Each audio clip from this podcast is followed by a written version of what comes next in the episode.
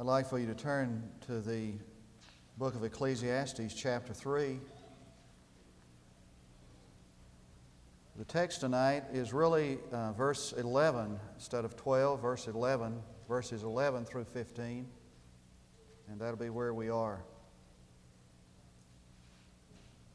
A long time ago, in a galaxy far away, begins three of the most popular movies in the history of the movie industry Star Wars, Return of the Jedi, Close Encounters.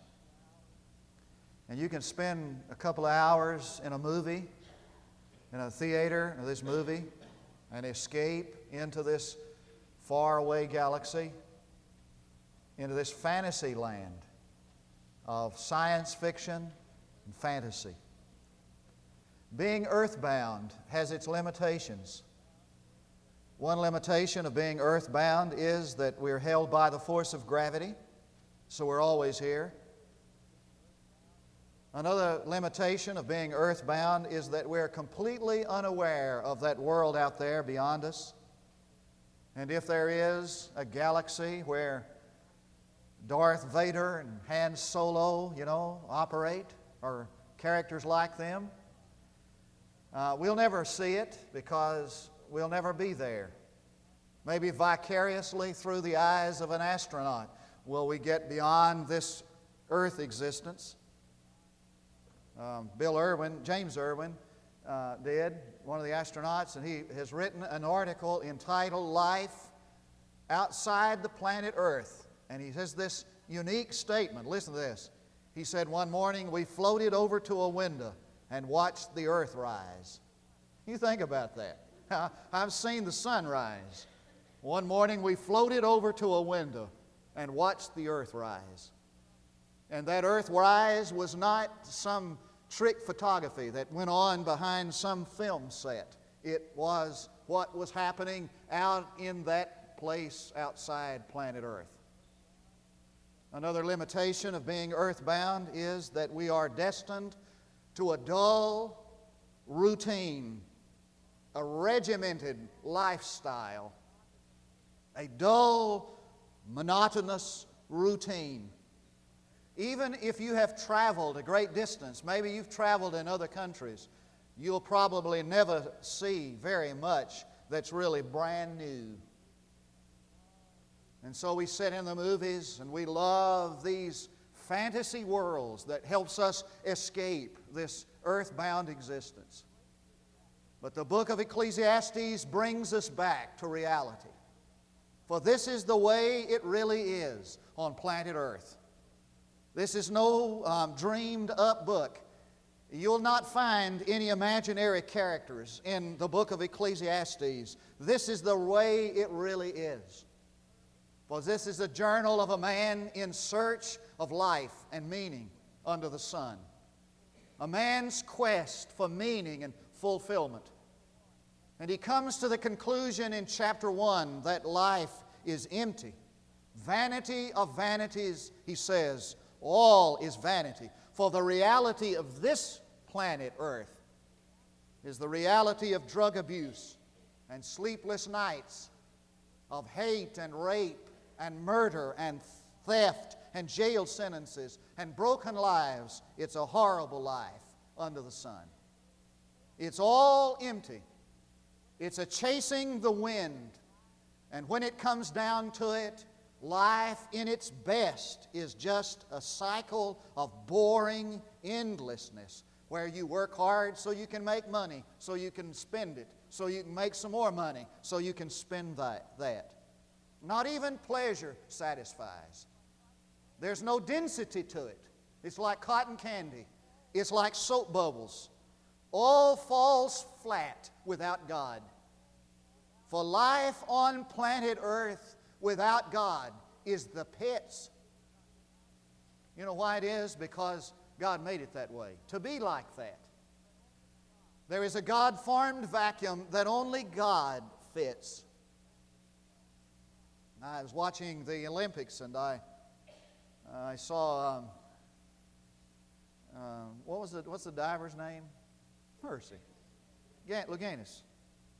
I saw Louganis do that uh, inward triple in the tuck position and wrap his head on the, on the springboard. You see that? Reminded me of a few years ago, just four or five years ago in Canada. This Canadian did the same thing from the, from the platform.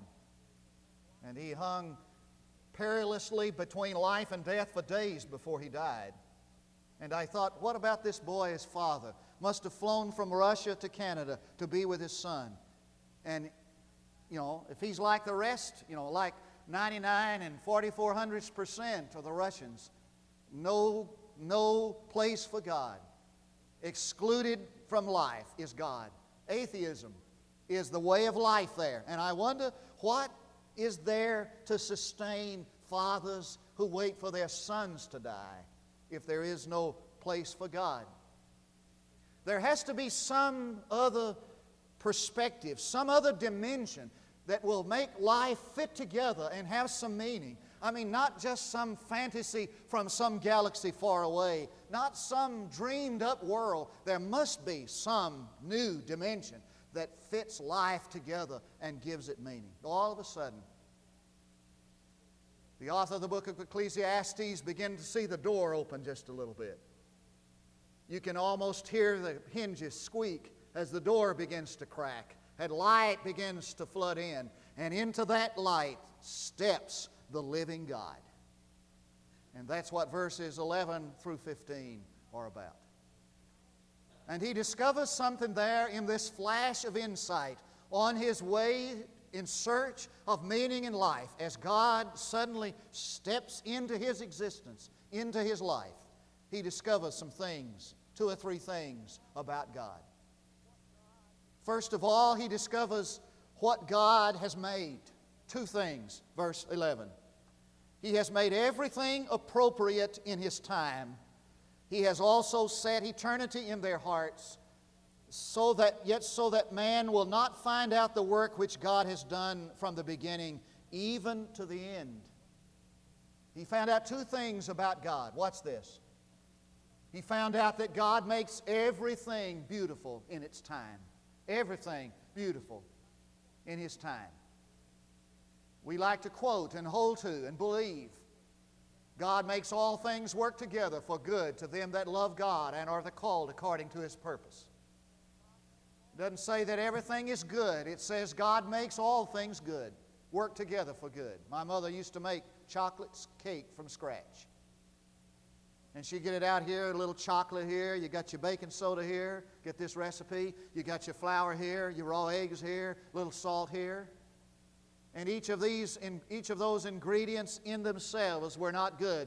But in her time and in her sovereignty, makes those, put those things together and made this delicious, moist, devil's food cake. Now, you may not see God in His time with regard to the particular thing that troubles you tonight. But you can go to the grave with the confidence that He makes that beautiful in His time. Your loss, listen to this, your loss, your heartache, your brokenness, your failed marriage, your illness, even your terminal illness, God makes everything beautiful in His time.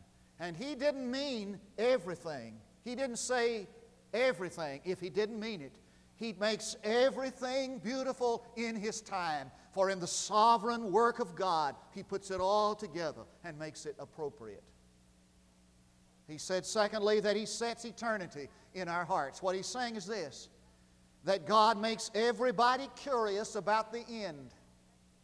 He makes humanity the type that he has to see beyond this. He wants to see the result of this. He wants to see more than just today. And it is because of that curiosity that God has placed in man. He is able to understand the end, the end.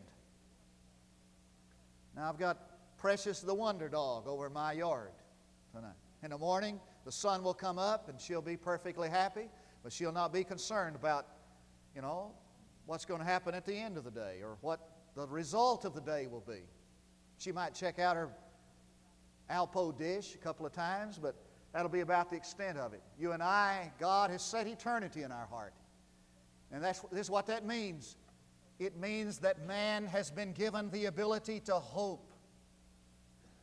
And he has a curiosity in him to, to find out what, this, what is the end of this. If there is a sunrise, there must be a sunset. If there is an earth rise, there must be an earth set. If there is an earth beginning, there must be an earth ending. And if I'm not ready, if I have life without God, I'm not ready for the ending. So he gives me that curiosity about everything without which I may never find God. That's what God makes. He found out what God gives four things. The next two verses. I know that there is nothing better for them than to rejoice and to do good in one's lifetime. Moreover, that every man who eats and drinks sees good in all his labor. It is the gift of God. God gives four things. Watch this.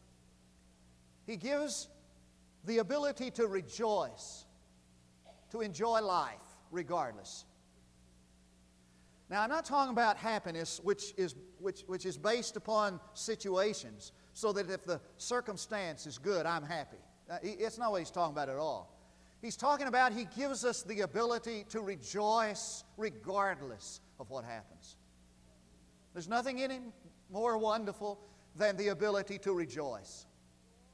The ability to be to have joy regardless of what happens. Oh, there are little spurts of happiness, little perks. But have you, have you ever, do you ever, have you ever met a man without God who rejoices continually? Neither have I. I heard about a man whose business was eating a hole in his gut, ruining his family, destroying his health.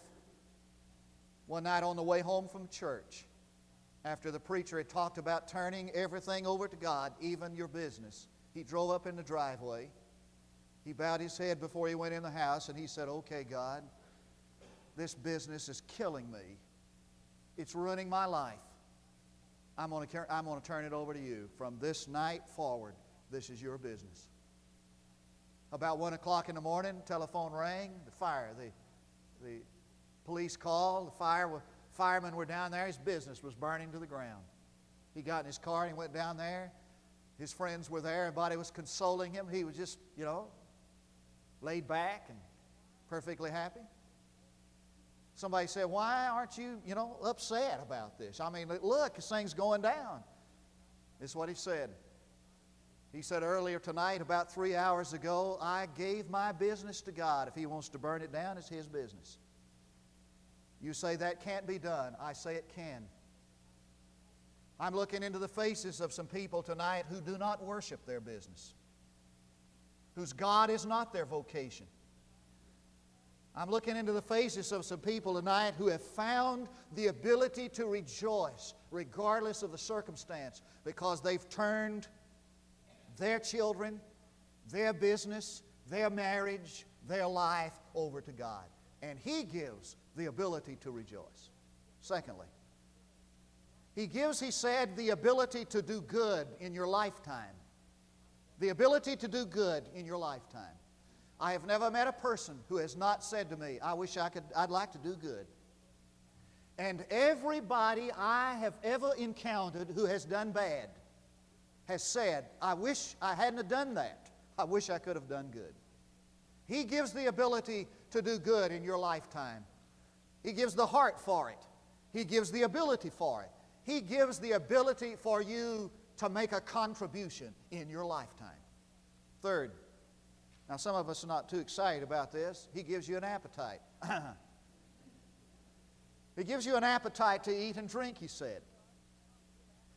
Now, most of us count a good appetite as a curse. You know, oh, I wish I didn't have such a good appetite. I've said that a thousand times.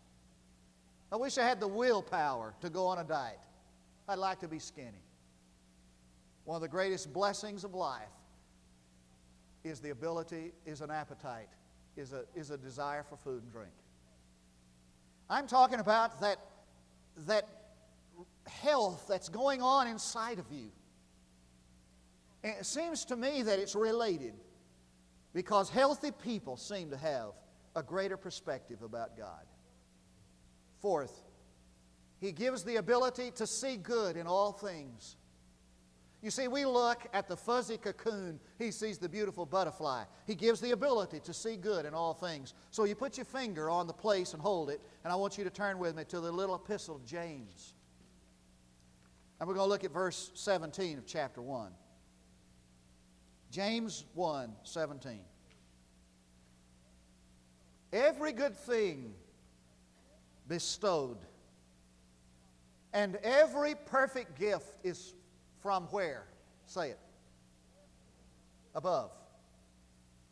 Every good thing bestowed, and every perfect gift is from above, coming down from the Father of lights with whom there is no variation or shifting shadow. You know what he means there?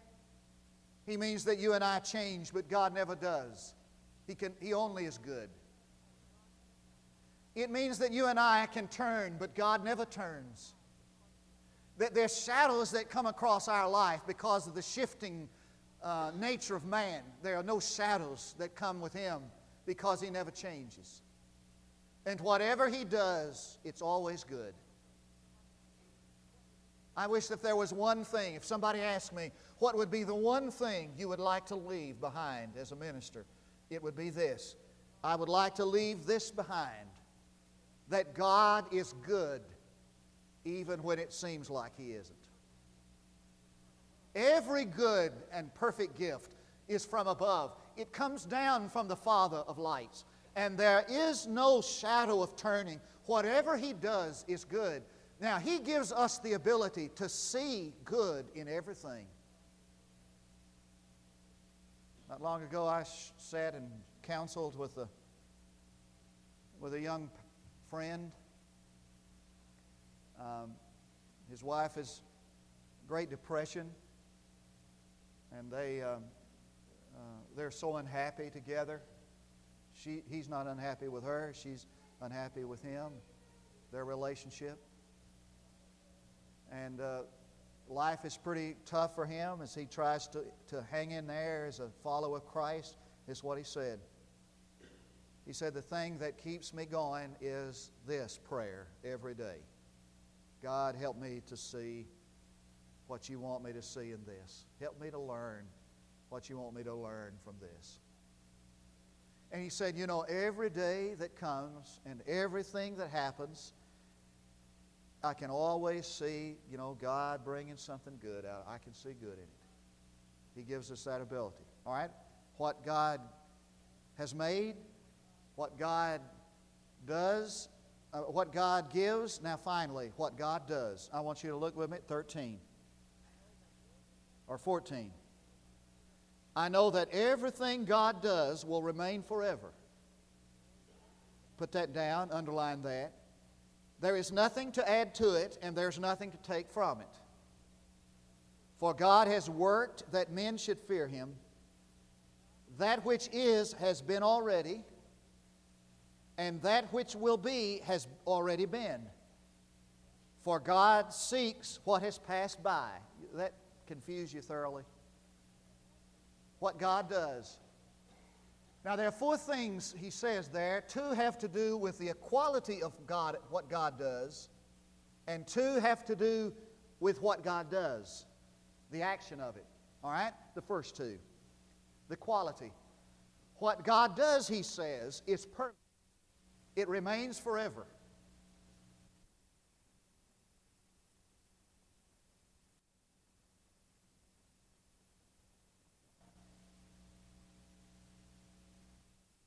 Now, after I'd get over the shock, if somebody said amen, I would really, pre- I, would, I would love it. It'd probably give me a stroke, heart attack.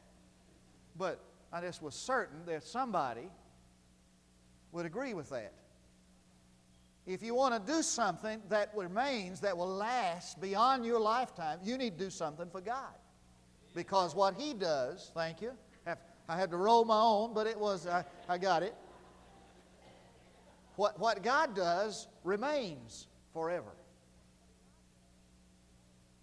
Now, the psalmist said, Establish thou the work of my hands, the work of my hands, establish thou it. The cry of every person is, There ought to be something about my life that outlasts me.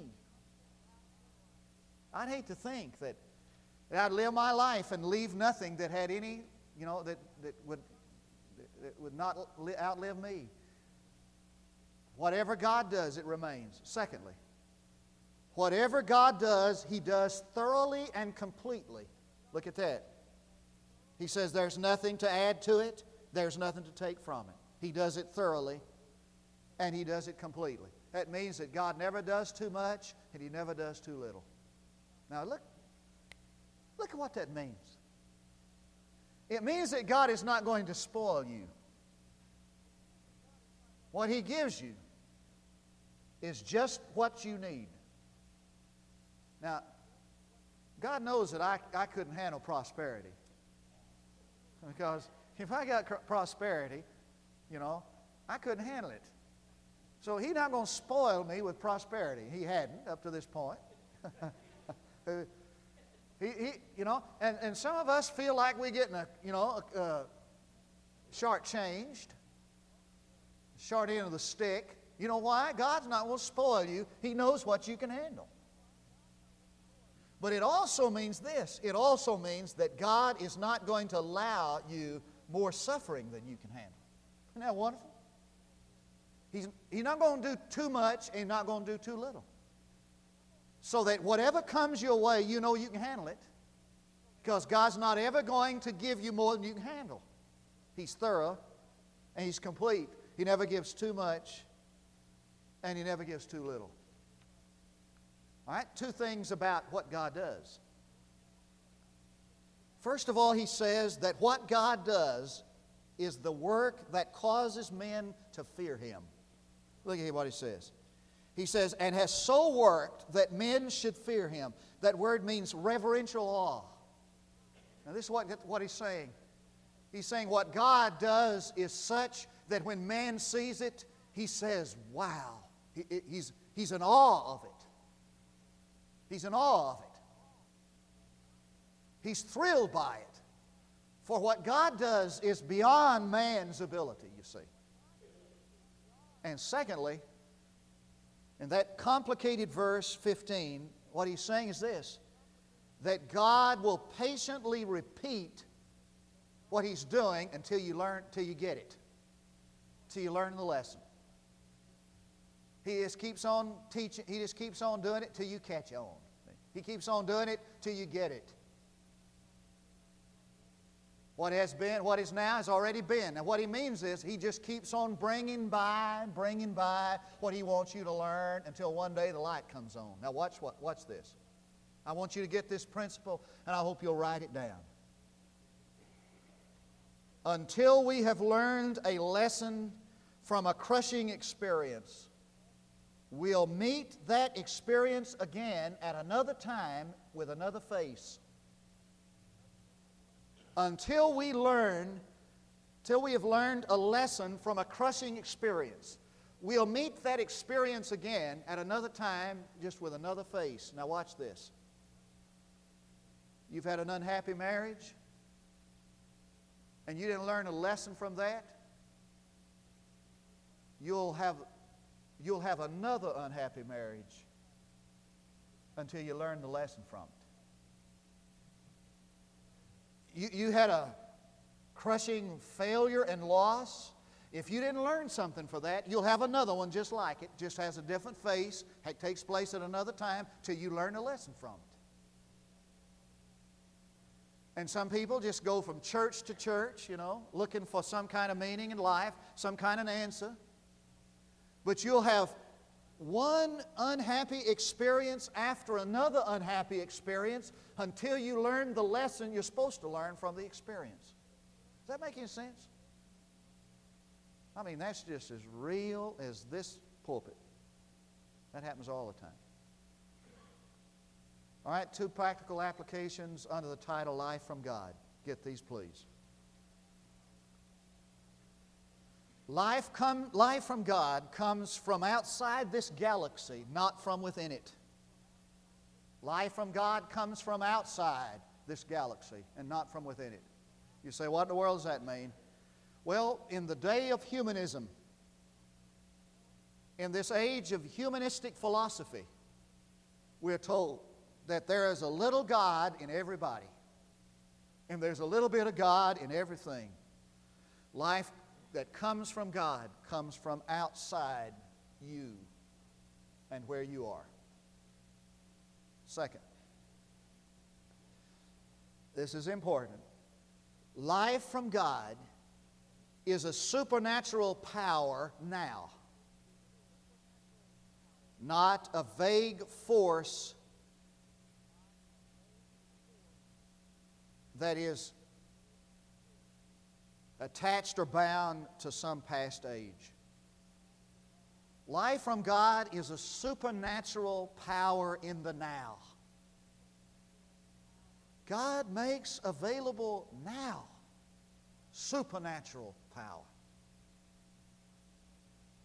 A few years ago, um, when I was traveling in the Northwest, I took my family down to Coulee Dam.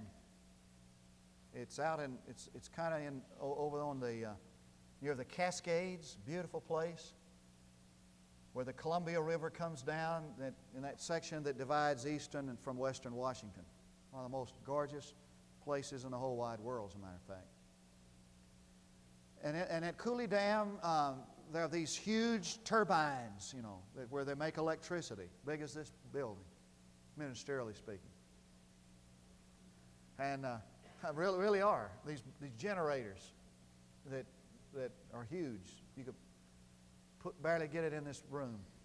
With several of them grinding and turning, and this roar that was incessant. And, and behind this dam was this water, you know, uh, and all this energy and power. And, and it was being generated with these big, huge turbines, turbines. But you don't, you know, that, that power, all the power that's generated there, nobody, you know, you, you don't, it's not of any value. But you go over to the little um, village called Coulee, Washington. We built a church there and you walk into a house and you reach over and you flip a switch and a light comes on. A light that removes darkness, that dispels the darkness. And you understand that that power that's out there that you can't see is working in reality there in the dark. In, in a faraway galaxy, uh, outside this earth, there is a power that's available to every one of us to bring light to our darkness. And that power is made available to your faith. To your faith. A supernatural ability, a supernatural power to live in the present available to your faith. Let's pray together.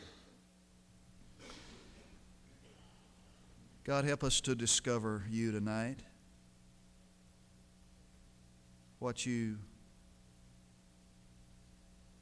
give, and what you make, what you do. Let us cast ourselves upon you, Father, in faith that your power might meet our need. My prayers that in our search for the meaning of life, we'll find that meaning in you. For I ask in Jesus' name and pray this for his sake. There might be some tonight who need to come claiming, professing their faith in Jesus Christ. This is the invitation for you to do that. And there might be some who need to come tonight to join the church, to recommit your life to Christ and the rededication of your life the resurrendering of your life to Him.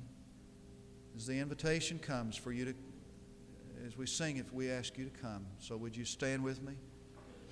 If God invites you today, you'd come right now.